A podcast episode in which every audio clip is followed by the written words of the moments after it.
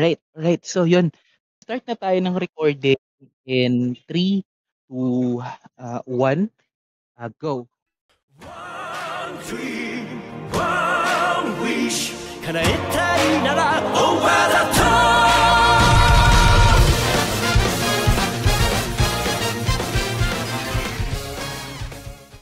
Welcome mga dudes at mga dudettes. Uh, ito na naman si Kevin uh, live uh, mula sa prosecutor's office sa Justice Open Studios para sa isa na namang uh, episode ng elitistang uh, Weibo podcast. Uh, kamusta naman tayo uh, mga dudes? I hope everyone is doing good.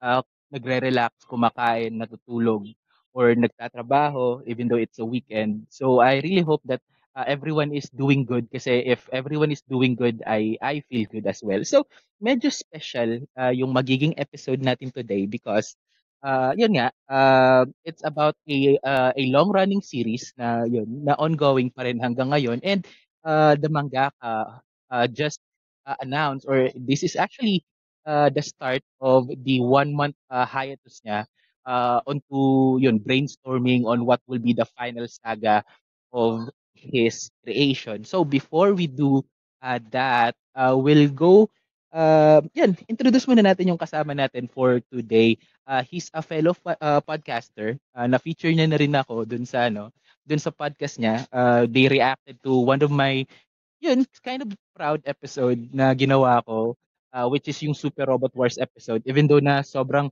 basic nung ano ko doon. Uh, like umuulan pa yata sa background but I I'm happy that he uh, him and uh, yung co-host niya uh, were happy uh, of that uh, output or that presentation that I made. So without further ado, I have here uh, PJ from Chill Talk. Uh, say hello, PJ. Hi. Hello, good afternoon and thank you so much for having me and I'm very excited sa ah, magiging flow ng usapan natin dito kasi ma mahaba-habang kwentuhan 'to kung tutuusin. Yes, kaya nga itong arc lang lang 'to yung pag-uusapan natin kasi like if we do all the arcs, aabutin tayo ng tatlong araw dito and Craig can only do like six hours. So, uh, so before we go on to the meats and potatoes, let's kind of uh, know each other a bit. So I have here prepared like uh, 1 to 100 uh, numbers from 1 to 160, uh, kindly give me two numbers from that range. Uh, 19 and 69. 69. Favorite number. Uh, yan. So basically, yung mga tin- uh, the numbers that I asked are actually kasi nakahanap ko tong article na to while uh, researching for ano, for for uh, for One Piece. So sabi nung ano na to, is these are 160 uh, na first date questions which is ito lang daw yung list na kailangan mo for that. So, uh, let's ask you, PJ. Uh, number 19 is, yun, uh, what TV series do you keep coming back to and rewatching?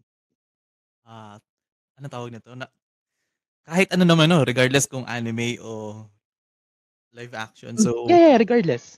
Ang lagi kong inuulit-ulit if I have time and nakakabuelo ako, it would be Ali McBeal and How Uy. I Met How I Met Your Mother. So yan na dalawang yan ang hindi ako nagsasawang panoorin. I think most people don't remember Ali McBeal kasi it was around 1990s up to early 2000s. Actually, di pa nga ako pinanganak nung sino-show yun. Pero nung napanood ko yung Ali McBeal, ay napakaganda siya. It's basically a story ng iba't ibang lawyers sa isang law firm. Mga paano sila nag-handle ng cases, tapos may balance of love life. So parang they know how to balance uh, comedy, seriousness, tapos mga uh, valid conflicts and societal issues as lawyers. So yun, maganda siya. And yung How I Met Your Mother, I think it's very well known na series. And actually going to make uh, an episode about How I Met Your Mother pero it's a good show pag or around your early 20s as in uh, How I Met Your Mother Yeah. is a good show. Pag nasa early 20s ka up to late 30s kasi yun yung timeline ng mga characters. So parang nakaka-relate ka sa growth nila.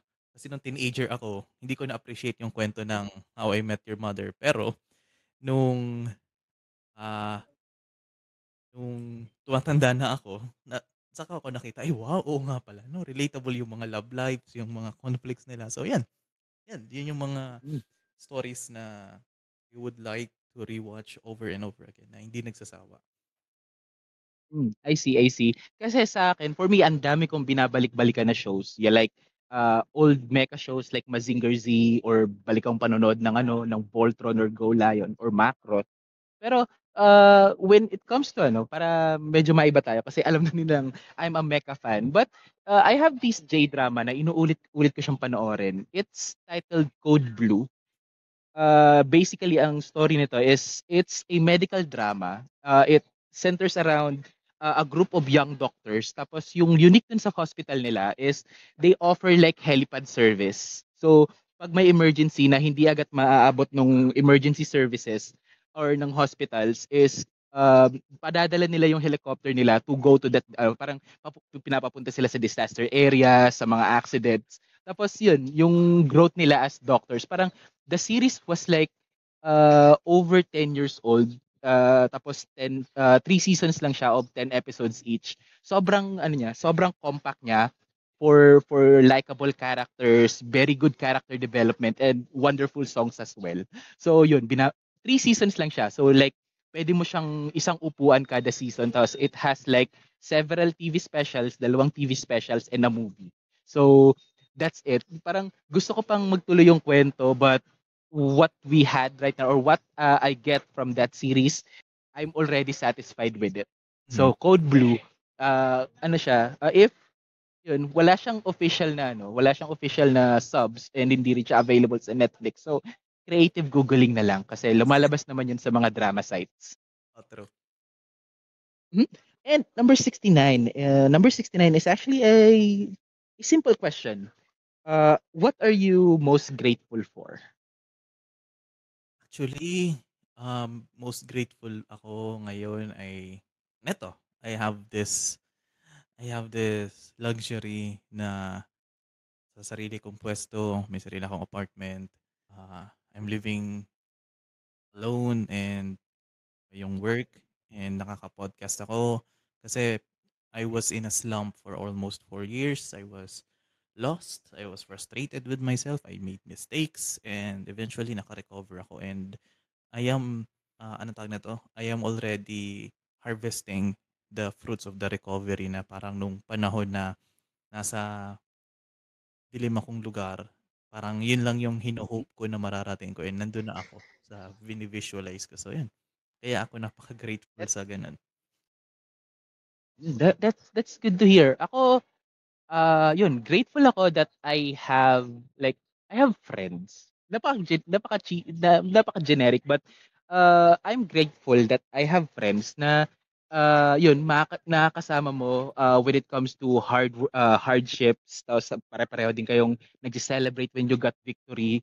So, napaka ano niya, napaka shonen, napaka shonen like niya. So, kasi uh, it's like one of the three pillars. You have friendships, you struggles together, you struggle together, then that's how you came into victory. So, be grateful that you have friends kasi yun, uh, there your family could be your friends as well. Hindi lang sila ano, because uh, they are the ones who will fully support you, especially kung they are they have been your true friend. So yun, be, I'm really really grateful uh, for that. So uh, thank you uh, PJ for for answering those questions. And before yun, masyado na tayo masyado, maraming pasakalya but we'll get into the meats and potatoes ng episodes na, ng episode na to. Let's just uh, run down some of the hype or the hayop that we have for this week. So uh, gusto ko lang na i-highlight for the news that we have uh, these past few days. So, uh, SpyX Family just uh, just ended. Well, not really ended, but uh, nag, natapos na yung first core or first part ng story at episode 12 and babalik sila for the succeeding episodes pag uh, ng October. So if you haven't watched Spy X Family yet, what are you doing with your life? Uh, all 12 episodes are available sa YouTube via Muse Asia or Muse Philippine, Philippines. So English dub uh, English sub na siya and official official na ano siya, official release siya doon sa YouTube channel na yon in which parang for the past 12 weeks yun yung kasabay kong umuwi pag umuwi ako from uh, from work. So dahil kasabay siya nung ano nung premiere. So yun, mawalan na ako ng kasama sa commute. so yun. Um yun. Uh, I don't know what to say para manood kayo ng Spy X Family, but it's really good. Watch it and you'll re- you'll really feel good about it. Yun na lang. And another one na hype is uh, Chainsaw Man. Uh, part 2 ng Chainsaw Man, Chainsaw Man is gonna be uh, it's gonna be out by July. I think July 13 yung sabi dun sa announcement. So basically, part 2 of Chainsaw Man is like the high school arc. So mukhang ma- mapupunta na sa school si ano si Denji and what will be the shenanigans na may encounter niya doon along with young Makima na inaalagaan niya rin. And the last one na ano, it started as a leak pero I think mara- mas medyo marami ng sources ang nagsasabi na Mashal, one of the one of the mangas from Shonen Jump is gonna get its anime adaptation. Uh, Mashal basically is a manga uh, about uh, Mash na ano siya, ang story niya is parang Black Clover slash Harry Potter slash One Punch Man. So basically, our protagonist is someone who has no magic pero sobrang buff niya or sobrang chad niya. So uh, some of the fans called him the Chad Lad Magician. So it's a really fun manga na running for like 100 chapters now and currently the na parang ang sabi ni author is yung final arc na nung manga as well. But yun, I'm really excited to have this anime uh, shown and uh, re- let's hope na this coming weeks maglalabas na sila ng promotional video on what would the anime would look like pagdating ano yun, pagdating ng ano, pagdating ng promotional video of Mashal. So, uh, PJ, how about you? Anything na narinig mo or everything na nangyari on your personal life na you feel hype or Ah, hayop so with? far, ang pinaka-recent lang is yung ah, recent chapter ng One Punch Man. So yun, ah, af- I think it would be Ooh. after two weeks ulit before ma before ma-update kung ano yung magiging magiging laban ng serious na Saitama versus kay Garo. So yun, na-hype for the first time ulit. na- Oh, Cosmic Oo, Garo. na-hype Yes. ulit ako sa One Punch Man. Tapos, another one is, yun, ah, masaya rin ako recently kasi past few months ay pinapalabas ulit yung Yakitate Japan sa Muse Asia. So, Yeah. I wa- that was my anime talaga nung kabataan ko na nag, nakikiusap ako sa parents ko wag matulog nun kasi 9pm yun sa Hero TV. So, pinapanood namin yun araw-araw. And masaya ako na nasa Muse Asia siya. So, pinapanood ko siya ulit araw-araw. And another one is So far, yun lang naman ng sa akin. Kasi yung Spy X Family manga ay next week pa yung next update. Yung ah, Yeah. recent manga, ay recent manga chapter ng ah, Iruma, Welcome to Demon School Hiruma, ay Hmm. maganda rin. Kasi, basta maganda. Ah, if you are a fan of ah, Welcome to High School Iruma, super ganda ng ah, recent chapter. So, parang gumaganda lalo yung pacing. And, so far yun, mga sa anime world, so far yun ang na, nag-caught sa akin ng attention kasi ang next Marvel movie ay ah, si Thor. Disappointed ako dun sa Jurassic World. so, yun, isa yun, sa- isa yun sa hayop. Ah, walang kwenta. Sorry. So, kung may dinosaurs, yes.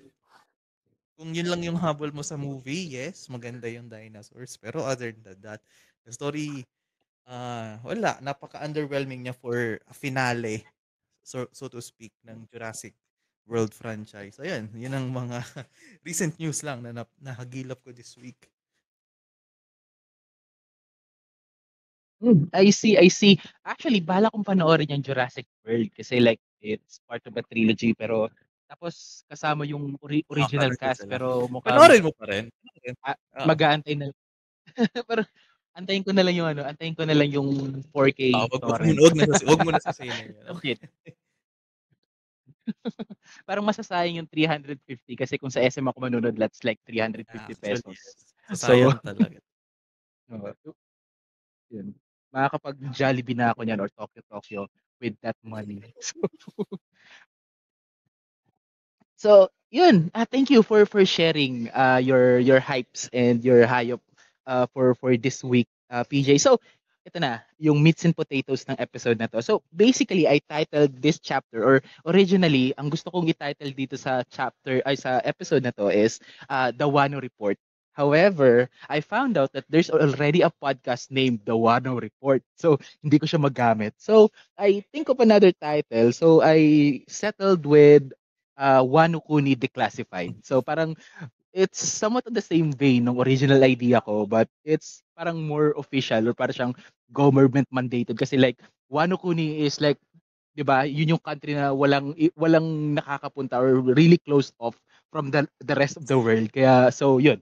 Basically that's why I titled it yun, Wano Declassified. So PJ, before we go on Wano proper, what's your personal history with One Piece? Uh, saan ka nagsimula Actually, dito? recent recent lang akong fan. At up to last year lang ata ako naging fan ng One Piece kasi nung nagkaroon ako ng vacant time, binasa ko yung manga tapos tinignan ko yung mga top episodes. Kasi nagsimula ako magustuhan yung One Piece.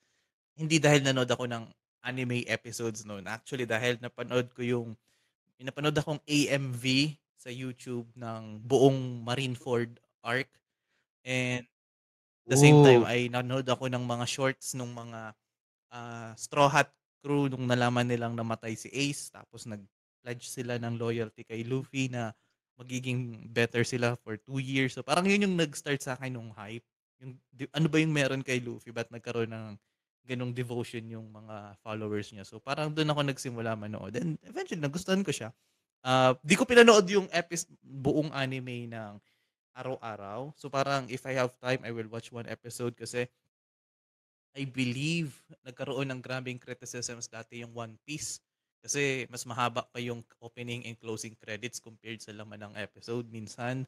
So parang parang sabi ko, hindi na. I will just watch yung highlight moments kasi naintindihan ko naman yung hour-long arc kahit hindi ko panoorin per episode eh. So, so parang ganun.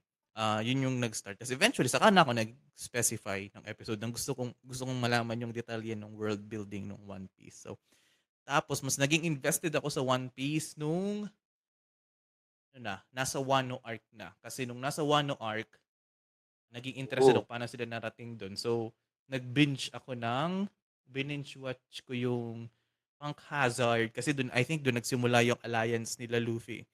Ah, nag-binge, nag-binge Mhm. ako ng mula doon, Punk Hazard, punta sa Dressrosa, papunta doon sa Yonko, Big Mom, tapos dito na diretso sa Wano Kuni. So, yun. Dun ako, yun ang aking history. And right now, yun na, updated na ako both manga and anime. So, at lalo gumaganda na ang animation ng Mm. anime. So, parang it's a good, it's a, it's a good time to be a One Piece fan sa ngayon. True, true. Uh, for me kasi, I started One Piece like 2000, 2003, 2004. Unang labas ng anime dito sa Pilipinas.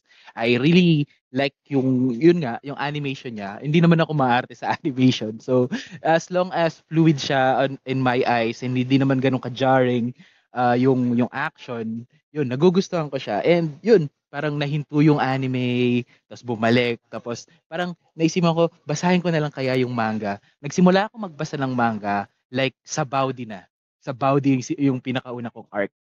As in, yun talaga sa oh, hard-hitting, hard-eating, uh, yung hard-hitting saga na talaga yung pinano ko. So, from sa Baudi to Impel Down, tapos Marineford, wow. Tapos parang, this is, ano, parang iba siya sa, iba siya sa lahat ng mga sinubabayan kong anime kasi it's more on the world building, it's more on the characters.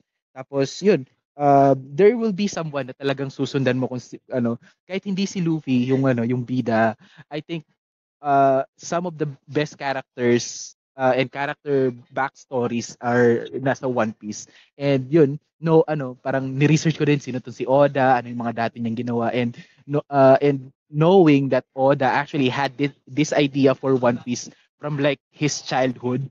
Parang wow. Uh, I hope nag, nag, nagganyan din ako that I have like ideas from my childhood na ginag, ginagawa ko into into reality. Kaya gustong gusto ko yung One Piece. I want to see how uh, I want to see how everything will end. Wala akong pakialam kung ang dulo lang nito is the One Piece is the friends we made along the way. I don't care kasi it's the wag journey that naman. Na- counts. Na-confirm naman ata ni Oda yun, gustong gusto ko yung Na- One Piece. Na So, yun. Eh. Kaya okay lang. Hindi, hindi tayo darating sa ganong it's the friends we made along the way. Ay naman. But it's just I I know, I know. Pero for me right now parang 'yun. Wala parang uh yes, physical yung One Piece. It's just a joke fro- from the fandom na uh na 'yun. It's the friends we made along the way or or literal na One Piece lang talaga yung nandun na brief or something. But I really really want uh Oda to make his ano his magnum opus a reality. Matapos na yung manga na to kasi like recently like uh kay Miura from Berserk hindi niya na natapos yung series niya kasi like yun un- medyo untimely yung passing niya. Monkey Punch uh, Monkey Punch ng Lupin the Third. Uh, yung last line or parang snippet nung nung Lupin the first movie was actually like a quote from him na he wanted to write Lupin stories until the end of my life so parang um I want Oda to to make that ending kasi ayun, parang iba talaga yung feeling pag naririnig mo yung paborito mong mangaka na hindi nila natatapos yung series nila. And Togashi, please, uh, be healthy. Kailangan matapos yung Hunter x Hunter. So, Please lang po. And narinig mo na ba like Togashi is like preparing like four chapters for this year. So I really hope so na I think ang focus niya is yung ano na eh. Ah, kay Kurapika muna at ang highlight ngayon eh. Tatapusin niya na ata yung arc ni Kurapika. Hopefully matapos na. Yeah, uh, yeah, yeah. I, I really hope so. Uh, so with that, uh, yun, punta tayong Wano, Wano arc eh, proper. So, on your favorite arcs from the manga and the anime, saan nakapwesto yung Wano? Is it like on your top 10, top 5, favorite It chap would be uh, top, arcs? top 3. Top 1 automatic, Marineford lagi. Always. Ah, yun, sinubaybayan ko ang buong Marineford. So, mahirap Oo. talunin, mahirap talunin unless yung pinaka-final saga. Pero yung Wano would be top 3 kasi unlike Dressrosa na super haba na inexplain yung problema ng society nila, ang Wano ay madali nilang na present yung problema ng bansa and you will like the history of Oden tas yung mga samurais niya. So parang mas maganda yung pacing ng Wano arc compared sa Dressrosa kasi ang Dressrosa masyadong na-drag. Super na-drag talaga. Tapos, yun. Ah, masaya lang ako na yun na yung naging pacing ng Wano. So top 3 ko ang Wano. As in yung buong buong Wano arc I nila. Mhm, I see, I see. Uh, yeah, kasi for me, yeah, Dressrosa, yun, parang Wano and Dressrosa is like almost the same uh, nung ano nila. But ang naiba lang talaga is Wano was paced better or was presented better than ano than Dressrosa. Uh, oh my God, Dressrosa. You're s- you're supposed to be great kasi like Doflamingo is an amaz- amazing villain. Pero yun, na-drag out lang talaga. But yun, uh, for me, maybe yes, easy top top five uh, of my favorite uh, arcs would be Wano Kuni. And eh, for obvious reasons, the world building, the backstory of the country, the backstory of the characters, it's really compelling. Uh, and hindi pa tapos yung arc, but uh, I'm really satisfied on how it it's uh, na-wrap up yung raid, how the story was presented. So just a few loose ends na lang in regards to yun, the Pluton and ano yung ginagawa ni Ryukyu doon.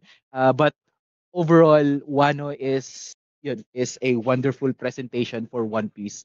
So, ito, some highlights uh, nung ano mo, nung nung nung arc. What is basically your top three highlights nung nung Wano Kuni uh, for Top you, uh, 3. PJ? So, number 1, automatic. Uh, Gear 5th. Uh, I think mahirap talo- mahirap talunin ng Gear Oh. 5th as for highlight. Even though nakornihan ako ng at first nung nakita ko kung paano na-handle ni Hmm? Luffy yung masyadong di serious pero I think I can understand from the perspective ng characters. Okay lang naman yun. Uh, next one is yung pag ano to, Oden. Oden arc. Oh. Oo, Oden Oden, yung flashbacks. buong Oden's akala may di kasi ako mahilig sa flashback dahil sa trauma ko sa Naruto. Pero ang ang ganda ng presentation nila kay Oden. So talagang it has an impact sa buong story.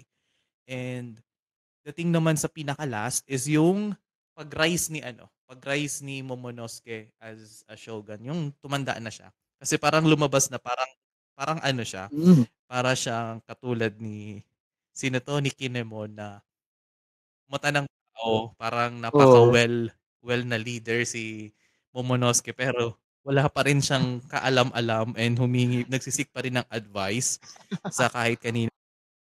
Relate to Momonosuke sa at at that point na kasi tingin tingin sa'yo ng lahat ay napakagaling mo pero deep inside ay you have this conflict sa sarili mo na ayaw mong ipakita kasi you don't want to disappoint people na tumitingala sa'yo. So parang gano'n. So yun yung mga moments ko for, ah, Wano Kuni. Hmm, I see. Kasi for me, yun, parang almost similar lang naman yung ano natin, yung yung likes natin or yung highlights natin for so let's focus on the Nika reveal. Kasi it's like uh, a divisive uh, reveal sa sa fandom kasi it lessen parang for them it lessens yung ano, yung character ni Luffy kasi all in all pala special din pala si Luffy, Mm. parang si Goku na merong Saiyan and Bardock wishing him to be to be strong or healthy. Yun. So, eh, does it parang nag-linger din ba sa isip mo na, ay, kaya lang, ano, kaya pala ganito si Luffy kasi special, spe- special siya Napaka all plot along. convenient talaga nun sa totoo lang. Kaya nagulat ako na bakit out of nowhere bibigyan mo ng ganun si Luffy na hindi naman talaga siya technically na, na tease all throughout na ganun talaga si Luffy as a character. So, nagulat ako noon kasi out of nowhere yun eh. Hindi siya hindi siya pasok sa team ng ano ng sa One Piece na chosen one. Kasi hindi naman chosen one si Luffy kasi nakuha niya yung ah, fruit by accident. Nakain niya hindi siya hindi siya pre hindi siya destiny talaga ni Luffy as a character. So parang throwing that kind of ano ah parang MacGuffin sa kanya ay nagulat din ako. Pero I can understand kasi kung bakit marami nagkagusto nun. Kasi it's actually parang ma-hype ka na, ay ganito, ganito, wow, ang galing naman ng ah, main character, ganito siya. May ganun siyang backstory kasi parang I remember the hype yung gan- yung doon sa reveal na Nika si Luffy. I remember the hype na na-feel ko nung na-discover kong may ah, may QB kay Naruto. So parang gano'n na may hidden may hidden may hidden power pala siya despite sa nakikita natin. Pero Luffy was already a powerful character to begin with eh. So parang having that kind of additional power, parang hindi na, alam mo yun, basta yun, doon ako ano, part ako doon sa hindi pa masyadong convinced sa reveal na ganun si Luffy. Pero maybe, eventually, ay mag-warm up din ako sa ganung ano, sa ganung Hmm, reveal. I see, I see. Hmm. Tapos ito kasi, ano, naging, naging debate din siya from the Annie Twitter. So, pinag-aawayan nila is parang, which is more iconic? Eh, yung first reveal ba ni Nika as, yung first reveal ni Nika Gear 5 or the first time nag-Super Saiyan si Goku? So, Uh, on your feeling lang.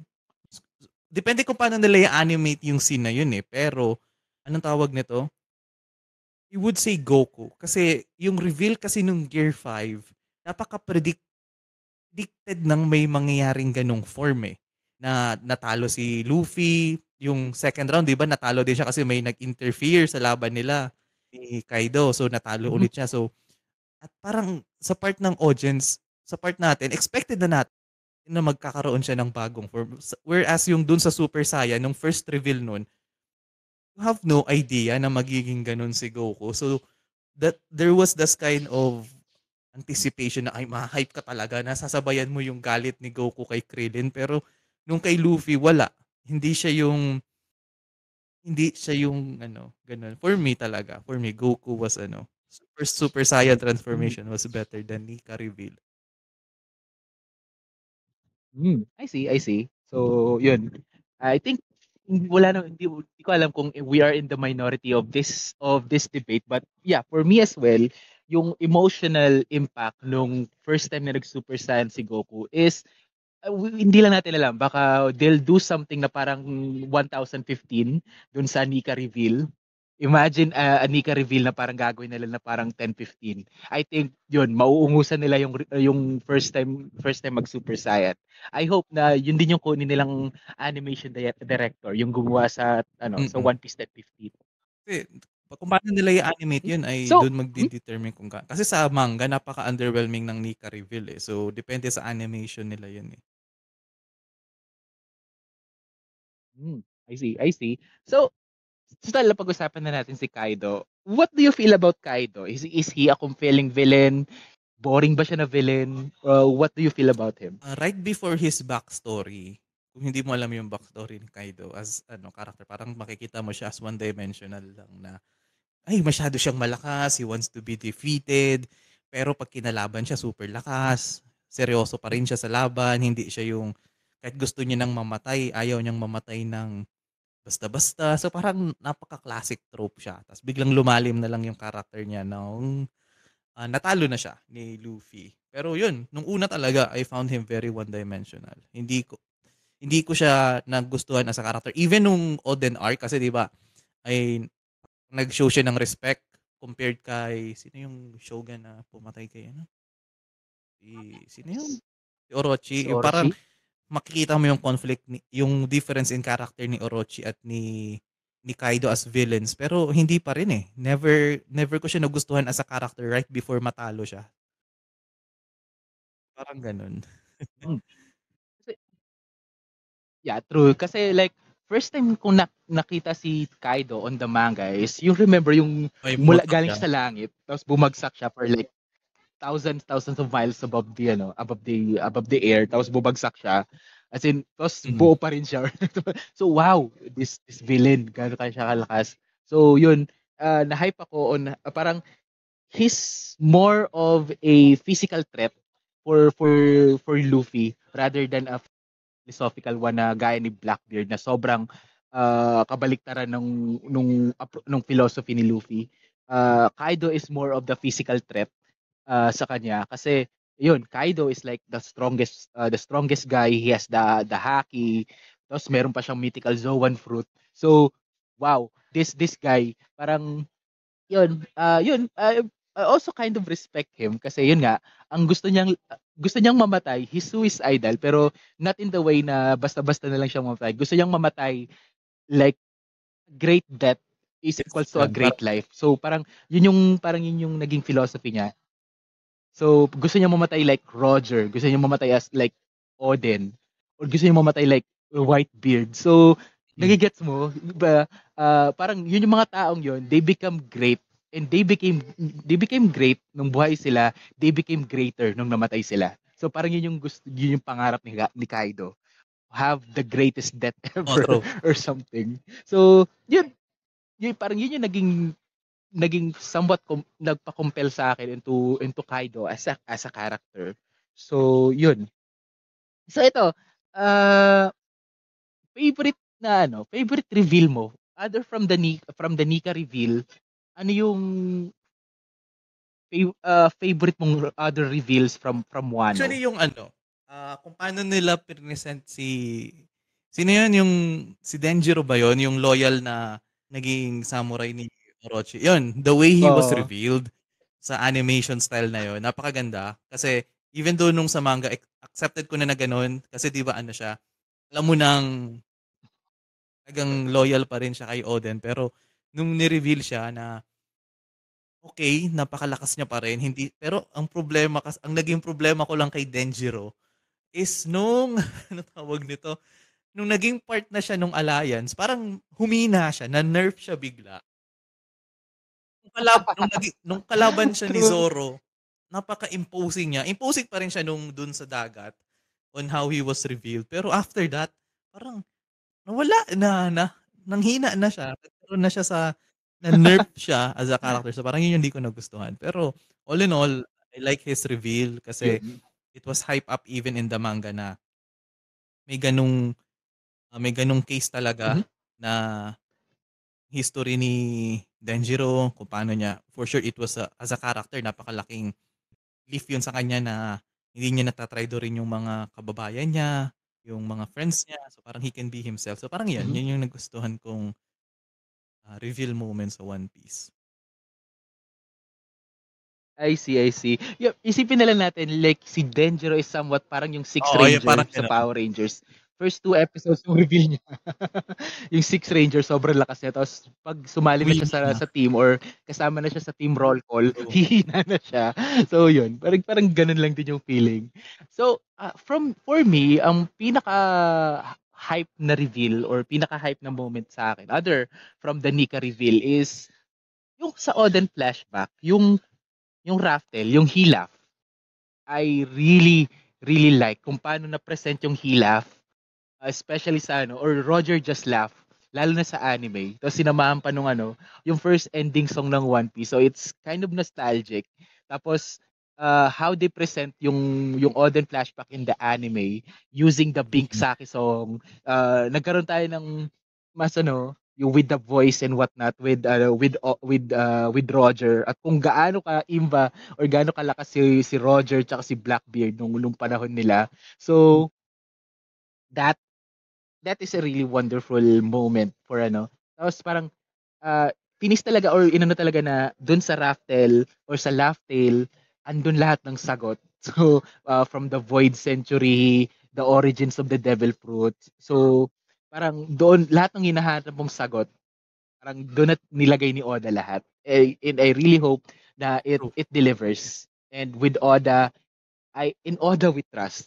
so I really hope na masagot nga lahat ng nung tanong natin pag narating na natin yung ah, yung final arc or yung yung yung Laugh Tale. So since Laugh Tale, nasabi na natin si Laugh Tale, uh, yun Oda has already announced na this hiatus nga na he's doing for the next uh, for the next few weeks starting today is gonna be in preparation dun sa final arc niya. So sa tingin mo, ilang arcs pa? uh, ilang arcs pa sa tingin mo uh, magkakaroon before they go to to the final yun, final chapter Kasi ng, ng One Piece? ah, sa pakakasabi nun dati, at till 2025 pa daw si Oda eh. Ang One Piece hanggang 2025. So, more or less, we have three years. So, I think it can cover four? Four to five arcs. Kasi for sure, ang ah, pinaka-last arc is yung Great War na sinasab yung hinahype ni Oda na biggest war daw sa One Piece.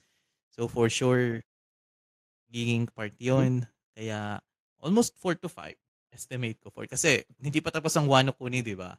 So ah mariresume ang Yes. Wano Kuni after ng hiatus tapos doon na papasok ang next I think magfo-focus na siya sa world government or doon sa Revolutionary Army kasi canon ba yung Red movie ni Shanks?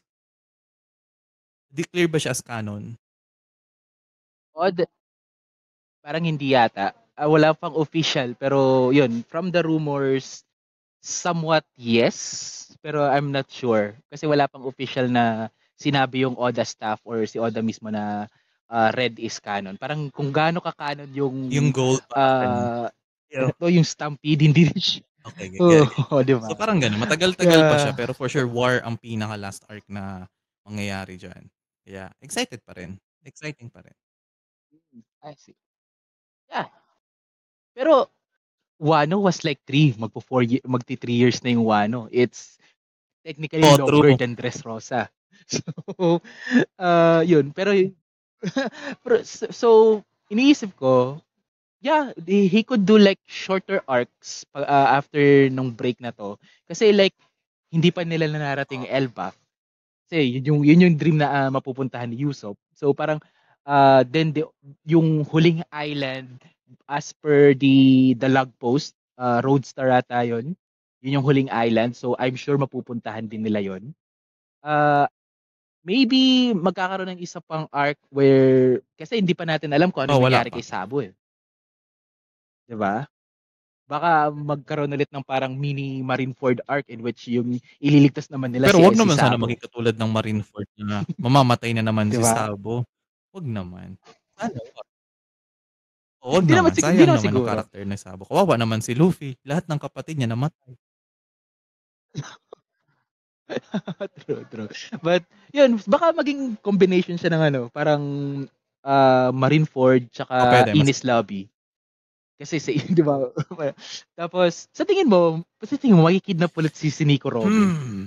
good question. Kasi parang previous chapter sa manga, parang tinitis nila na nakidnap na naman si Nico Robin tapos ang world government gusto nilang ah, kunin na naman si Nico Robin dahil dun sa knowledge niya sa ano, sa tawag nito dun sa poneglyph. Oo. So Poneglyphs. parang hopefully wag na kasi mas okay na lumabas yung laban ay kung paano nila anuhin si Nico Robin, protektahan naman kaysa sa i-rescue. I think that would be a more interesting matchups na na iligtas nila si Nico Robin as a Straw Hat crew, maki- makikita na ng world government na hindi sila basta-basta matitinag. And I think moment din yun ni Yamato as ano as a new member na mag-shine. Pati si si Jinbei okay na. May, may mga shining moments na si Jinbei sa sa series eh. Pero I think yun doon parang doon sa rescue or parang defense kay Nico Robin ay doon mag-rise si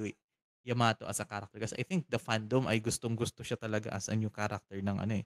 Yun ang maganda kay Oda eh. Every crew member hindi mo you, you cannot hate any crew members na i-recruit ni Luffy. That's yun ang yun ang nagustuhan ko sa writing ni Oda. Usually, di ba, si- since 11 sila, may tendency na you will hate some of the crew members. Pero, actually, hindi. Um, kahit si Yusuf nga, basically, if ano, you will think about it, napaka-useless niya talaga sa crew compared sa rest of the crew members. Pero hindi, uh, people still love him eh. Kaya, yun, yun ang maganda kay Oda eh. So, yun, parang rise moment na yun ni Yamato as a character. Kasi hindi pa hindi pa natatap yung full power ni Yamato eh. So, yun ang bak- yun ang kutob ko na mangyayari sa following arcs.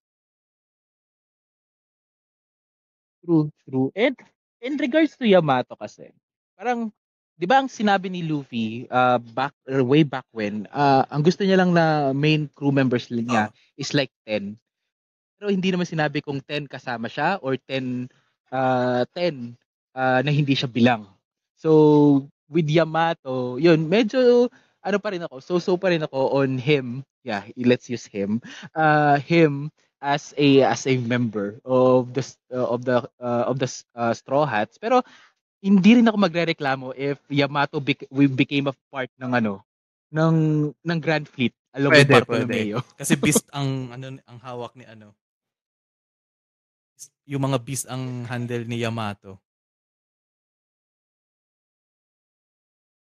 So yun, most likely if if Yamato joins the Straw Hats, it would be cool. Uh, if Yamato became a member of the Grand Fleet, cool din yun. that, that's that's it for me. So with this, ano pa yung nilook forward mo with uh with One Piece? Ano yung gusto mong pang makita on the upcoming arcs dito sa Final Saga?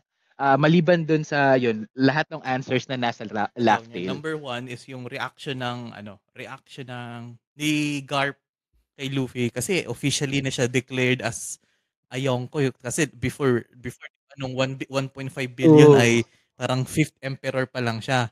So hindi pa masyad fully acknowledged ngayon, acknowledged na siya as a Yonko. And another one na gusto kong makita in the future, paano naging Yonko si Buggy? Kasi for sure ay may gino, may nagawa ang crew niya na matinding damage sa world government or sa Marines kaya siya na-declare na Yonko. May natalo ba siya out of nowhere? Nag, nagkaroon, nagkaroon ba siya ng shift of Ah. character? So yung mga ganong ah, ganong moments and Kaya ano nga, tapos yung Mhm. sige sige. Si, kasi, hmm? Eh, Sorry, kasi eh, it comes to Buggy, may, may rumors nga na actually, yung sina, yung ano, di ba, uh, on the Reverie, si Shanks Oo. pumunta sa Gorosei. Paano ko, paano ko yung ano, paano ko yung inano niya doon? Ah, yung pirate na na gusto niyang i-splock or inano niya doon sa ano, doon sa sa Gorosei na bantayan niyo Oh, pwede. si Buggy. Ay, ay, yun, nakita ko yung theory na yun. Gusto ko yung gusto ko rin yung theory na yun. Kasi parang parang inline sa character ni Buggy na accidental lagi yung mga nagawa niyang ano, yung nagagawa niyang achievements. Kung bakit siya nagkaroon ng maraming followers dahil nakita ng mga tao na inaaway niya si si Shanks, parang same level, 'di ba? So mga ga- gusto ko yung ganung ano, gusto ko rin yung ganung perspective. Pero siyempre, hindi rin natin mapagkakailan na as a character, okey din talaga si Buggy. Ah eh, ano talaga Ah. may mga moments din talagang puwede may potential talaga siya na sa pagiging Yonko niya na deserving niya talaga. Pero 'yun, 'yun I think lahat ng tao dun nag-react, eh. Regardless kung basta kilala mo si Buggy magugulat ka na lang na out of nowhere na-declared siya as a Yonko. Kasi tutuusin, ang Wano arc ay nag-focus sa events of Wano, hindi hindi nag-highlight si Oda ng nangyayari sa outside Wano, eh. So, ayun, I'm very curious talaga kung ano man ang maging, ah, anggulo. Pero magugulat ako kung naging Yonko si Buggy na seri na seryoso. Kasi 'di ba nung hina-hunt down sila ng marines ay ang plano niya tumakbo. So, parang ang grande pa siya sa mga crew niya pero ang goal niya lang is tumakbo. So, what if, ah, accidentally sa sa aim niyang tumakbo na-wipe out niya yung marine na marines na humahabol sa kanya. So, mga gano'ng moments. Kaya I would be shocked kung magiging seryoso ang take ni Oda sa pagiging, ah, Yonko ni Buggy. So, yun lang naman. Ang pakiramdam ko pa nga is baka ano lang, mineme lang natin to death na maging Yonko si Buggy. So, parang sinabi ni Oda, "Sige na nga, pagbigyan natin sila." What if so so ang next goal ng fandom, gawin nating Buggy King of the Pirates. Si Buggy talaga yung magiging King of the Pirates.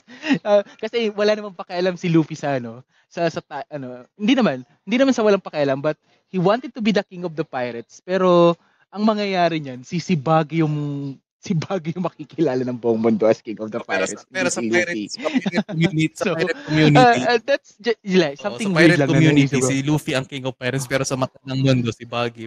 Oo. Yun lang. Balik gano'n, parang gano'n. Yun. So, yun. I really hope na ano, ah, yun, Oda, this final arc is hype. Ah, final arc. Ah, final saga is hype. Ah, I just wish na yun, ah, matatapos ni Oda on his own pace, ah, 'tong One Piece. Kasi ala alam mo naman yung ano, 'di ba, yung kalakaran sa Shonen Jump, like bumaba ka sa rankings, ah, magdele magdedelikado yung series. May mga, ah, ah, there will be times na gaya ng nangyari sa ano, sa sa Bleach. Like nung bumaba na yung rankings nung Bleach is, ah, parang minadali na nung author o pinagmadali na nung ng Shueisha si si Kubo na tap ano, gawin mo tapusin mo na yung story mo. So, that's why parang na na-burnout si si Kubo and parang yun, naging paulit-ulit na lang yung yung story nung ano, nung nung Bleach or paulit-ulit lang yung yung progression. Parang yeah, yeah, lumakas lang si Ichigo then no, tapos. So, parang ayokong mangyari yung nangyari kay Kubo kay kay Oda in which parang for the past 20 years naman, ah, One Piece has been really good. Pero dahil nga we have the social media right now, ang mas na-hype was like yung Demon Slayer, yung Jujutsu Kaisen, ah, My Hero Academia.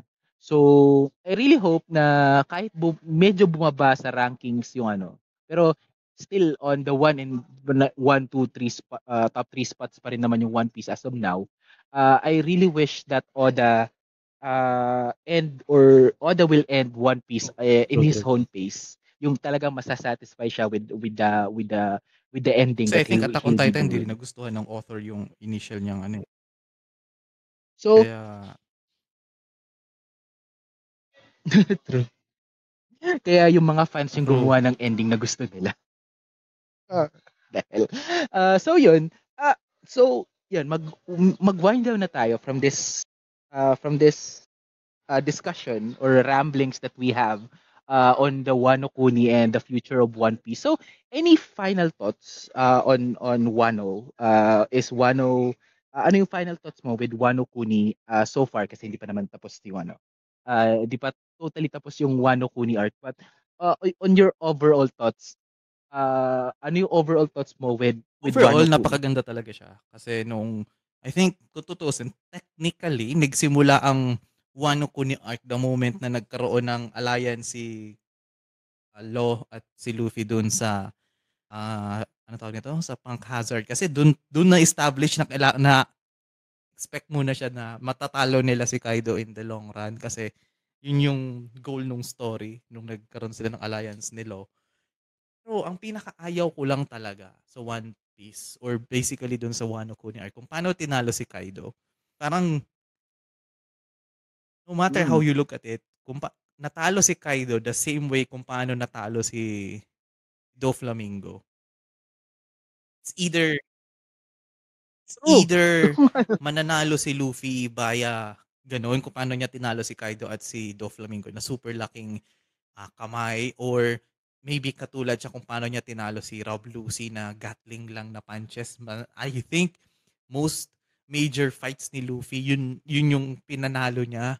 So parang na I found I found it very disap na-disappoint as in na-disappoint ako talaga kung paano natalo ng Gear 5 na Luffy si Kaido. Kasi napaka-overpowered nung Gear 5 compared kay Kaido, eh. Walang laban talaga si Kaido kung tutuusin tapos Luffy would just defeat him like how he defeated ano, how he defeated Doflamingo. It was very underwhelming as in dun lang ako na na-underwhelmed dun kung paano tinalo si Kaido. Mas nagustuhan ko pa yung Big Mom against kay kay Kid tapos kay Law. Mas nagustuhan ko pa yung match na yun compared doon kay Kaido versus Luffy yung yung pinaka-final na. Kasi parang dun time na expected mo na, eh, nung nag-Gear 5 si Luffy, expected mo na yun, eh. Nagustuhan ko lang nung una ay nung laban ni Luffy and Doflamingo. It was hype kasi that was the first time na may ganong moment si Luffy. Pero inulit ni Oda for Kaido, eh. So parang, ah, wala bang ano, wala bang wala bang ibang way na na natalo si Kaido again aside from a giant punch ni Luffy. Pero other than that, ah, yung reveal ni Momonosuke, ah, tapos yung narration ng narrator na he became one of the best shoguns in the world, nakilala si Momonosuke. So parang dun pa lang ay you would you would know na flashback ang buong events of One Piece because of that ano, ah, panel nung nakita nung nabasa ko yun na and he became one of the w most well-known shoguns in the world. So parang, okey, so flashback talaga ang entire One Piece. So parang lalabas na legit yung mga theories na One Piece is being told by Brook na patay long long matagal ng patay sila Luffy ta's kinukuwento lang ni Brook yung events ng buong One Piece saga. So parang yun yun ang lalabas. Pero hopefully, kahit ganun yung lumabas, okey lang naman. I would be happy. Pero yun, kung paano tinalo si Kaido ah, what's yun yung isa din na lowlights na nakita ko. Ah, Yamato was good. The fight the the raid was actually well done, well animated. Actually, nagulat nga ako na nabigyan nila ng justice yung ganong ano, animation sa manga. Kasi sa manga tatlong panels lang yun. Hindi ka maha-hype, eh. Hindi ka maha-hype sa raid, eh. Pero sa animation nagmukhang movie level. So na-hype ako nun sa raid. Tapos yun, ah, so far yun yung mga highlights nung at so far yun ang magustuhan ko. Pero yung bagong sino sino yung bagong admiral na pumunta sa Wano? Si Si ano, Oo. si Ryukyu-gyu? Yung yung halama Ryugyugyuko? yung halaman. Nakalimutan ko yung So parang Oo. hindi exciting yun, exciting yun Yeah. because, ah, fanboy siya ni Akainu. So hindi siya katulad ni sino yun, yung bulag na admiral? Nakalimutan ko yung pangalan. Si Fujitora. Hindi Si siya katulad ni Fujitora? Fujitora na 'pag nakalaban niya si Luffy, ay ay okey makikita niya yung puso ni Luffy. Hindi, talagang gusto nito ni admiral hulihin si Luffy or kung sino man na Straw Hats talaga para ma-please si Akainu. So it would be a very interesting shift na parang after ng celebration ng Wano, there's no room to breathe na diretso ka na sa final chapter talaga. So parang ganun, yun ang nagustuhan ko and it's a good thing na nagkaroon ng casualty. Sa raid, sino yung namatay? Dalawa yung namatay na yung may Ah, baril. si Oo. si Rai o si si Izo, tsaka si ano, Oo. Yung ra yung Oo, mataba yun yun. na kulay It's a pink. good thing na may namatay kasi parang lal hmm, Si Ashura lalabas Doji, na yun. may war has cost, war has consequences on both sides. Hindi lang kay ah, hindi lang dun sa side nila Kaido na natalo sila, at least may losses din sa part nila Luffy. So parang ganun. Kasi so far yun, wala na akong madadagdag kasi so far yun ang pinaka-impressions ko for Wano. Aside dun sa disappointing na talo ni Kaido, everything was good. Yeah. Uh, for me kasi, uh, Wano has been peace. Parang like, uh, saan ko ba siya unang narinig? Uh, in my memory, pinakauna ko narinig ang Wano Country was like Thriller Bark nung laban ni Ryuma Mm. tsaka ni, ni Zoro. So, uh, seeing Ryuma, parang si Ryuma pa lang yung representative mo for Wano. So, wow, uh, there, there's uh, parang may basically ancient Japan pala sa ano, sa sa One Piece, sa mundo ng One Piece. So, parang na-excite ako na ay, kailan natin makikita tong island na to? Sa, sana makita natin siya soon. So, yun, uh, tapos pinakilala si yung Whitebeard Pirates, nandun si Izo. So, yun, nakagaling din siyang Wano. So, yun, parang uh, I've been excited to see Wano uh, unfolds uh, for for quite some time na. So, and what once na narating natin ni Wano, uh, it yun, it was majestic. Parang iba siyang nung sa manga, parang ibang parang ib, nasa naisikay tayo sa ibang parang naisikay tayo. Tapos pagdating sa anime, iba parang ibang anime yung feel ng Wano nung sinimulan nila. So, parang Wano is been uh, has been hype uh, in the story. Tapos yun, uh, the struggles, yung social struggles, yung uh, yun, yung struggles ng Wano, the smile fruits, yung yung kahirapan. It's it's somewhat like Dressrosa, sabi mo nga. It's somewhat like Dressrosa, pero it's based uh, mas na-present siya ng mas mabuti. Kasi like naintindihan mo agad na ito yung ito yung class struggles ng ano ng Wano. Uh, yung flower capital lang yung nag ano, nagbo-bloom. Tapos yung nakapaligid na ano is like so sobrang hirap di makakain and whatnot. So yun, um yun knowing Oden, uh Oden Oden's flashback is really uh, really amazing. Uh for solidifying Wano as a as a wonderful art. Tapos the raid, the, the raid was good. Yun nga lang yan. Uh somewhat medyo na-disappoint ako, yes, on how the the fight between Luffy and Kaido ended. Yung reveal ni Nika, I was bothered by it. Pero there are story reasons naman kung bakit. Kasi kung if the Gomu Gomu fruit is actually a uh, a a Zoan fruit, bakit walang ginawa yung ano? But walang ginawa yung world government? East Blue pa lang. Alam na nilang goma-goma yung gamit ni Luffy. Mm. Dapat may ginawa na sila. Eh. So, parang, but, yun, story reason nga is, hindi naman na-awaken yung fruit eh, for the last 800 years. So, baka naging complacent lang yung ano, yung world government na, ba, hindi rin naman ma-awaken yan or something. But, the shit hits the fan na. So, they need to do something now with this. So, it's somehow na, na-disappoint ako a bit, but for its implications, na-excite ako for the implications of the yun, yung reveal ng ng nagdani uh, yung magiging implications niya on the world government now that alam na ng world government na this fruit has been awakened and yun, they fucked up or something. So, yun, uh, I've been really happy on uh, on Wano, uh, especially sa anime. I what uh, the, the best animation is nasa Wano Kuni. The best opening songs uh, yung the best opening songs of the anime was uh, yun. Uh, all three of them has been bangers.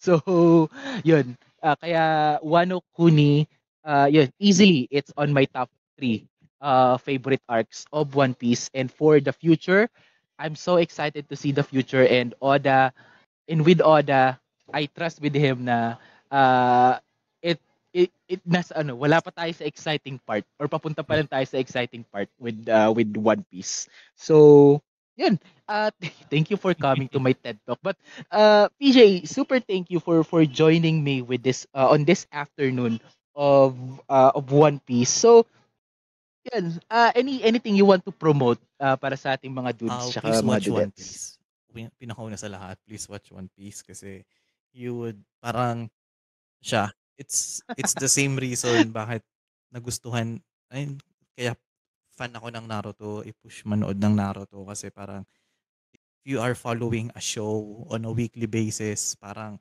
you tend to appreciate the story more compared sa pag binge. Pag binge watch mo kasi, mas madali ka makakahanap ng plot hole. So, uh, watch series, animes na nagre-release weekly. hindi yung nagbe-binge watch ka. There are exceptions actually. Stranger Things magandang binge watch pero yung mga katulad ng adventure saga like One Piece or any other anime na ganun. So it would be it would be best to watch it on a weekly basis. So after that, uh subscribe to ano, subscribe to the Elitistang Weibo podcast. So for sure, uh, you can follow uh, the social media and of course, uh, Chill Talks uh, on Spotify, uh, Clever FM if please install Clever FM yan. Uh, hindi dahil sa sponsored pero kailangan mas maganda kasi pag nasa Clever FM. I think you you already know this. So uh, maganda ang Clever FM for interaction with the community lalo na sa mga ganitong topics. So other than that, yan. Uh, thank you so much for having me sa show na ito. Parang this is the first time I talked about One Piece ever since na nagustuhan ko siya.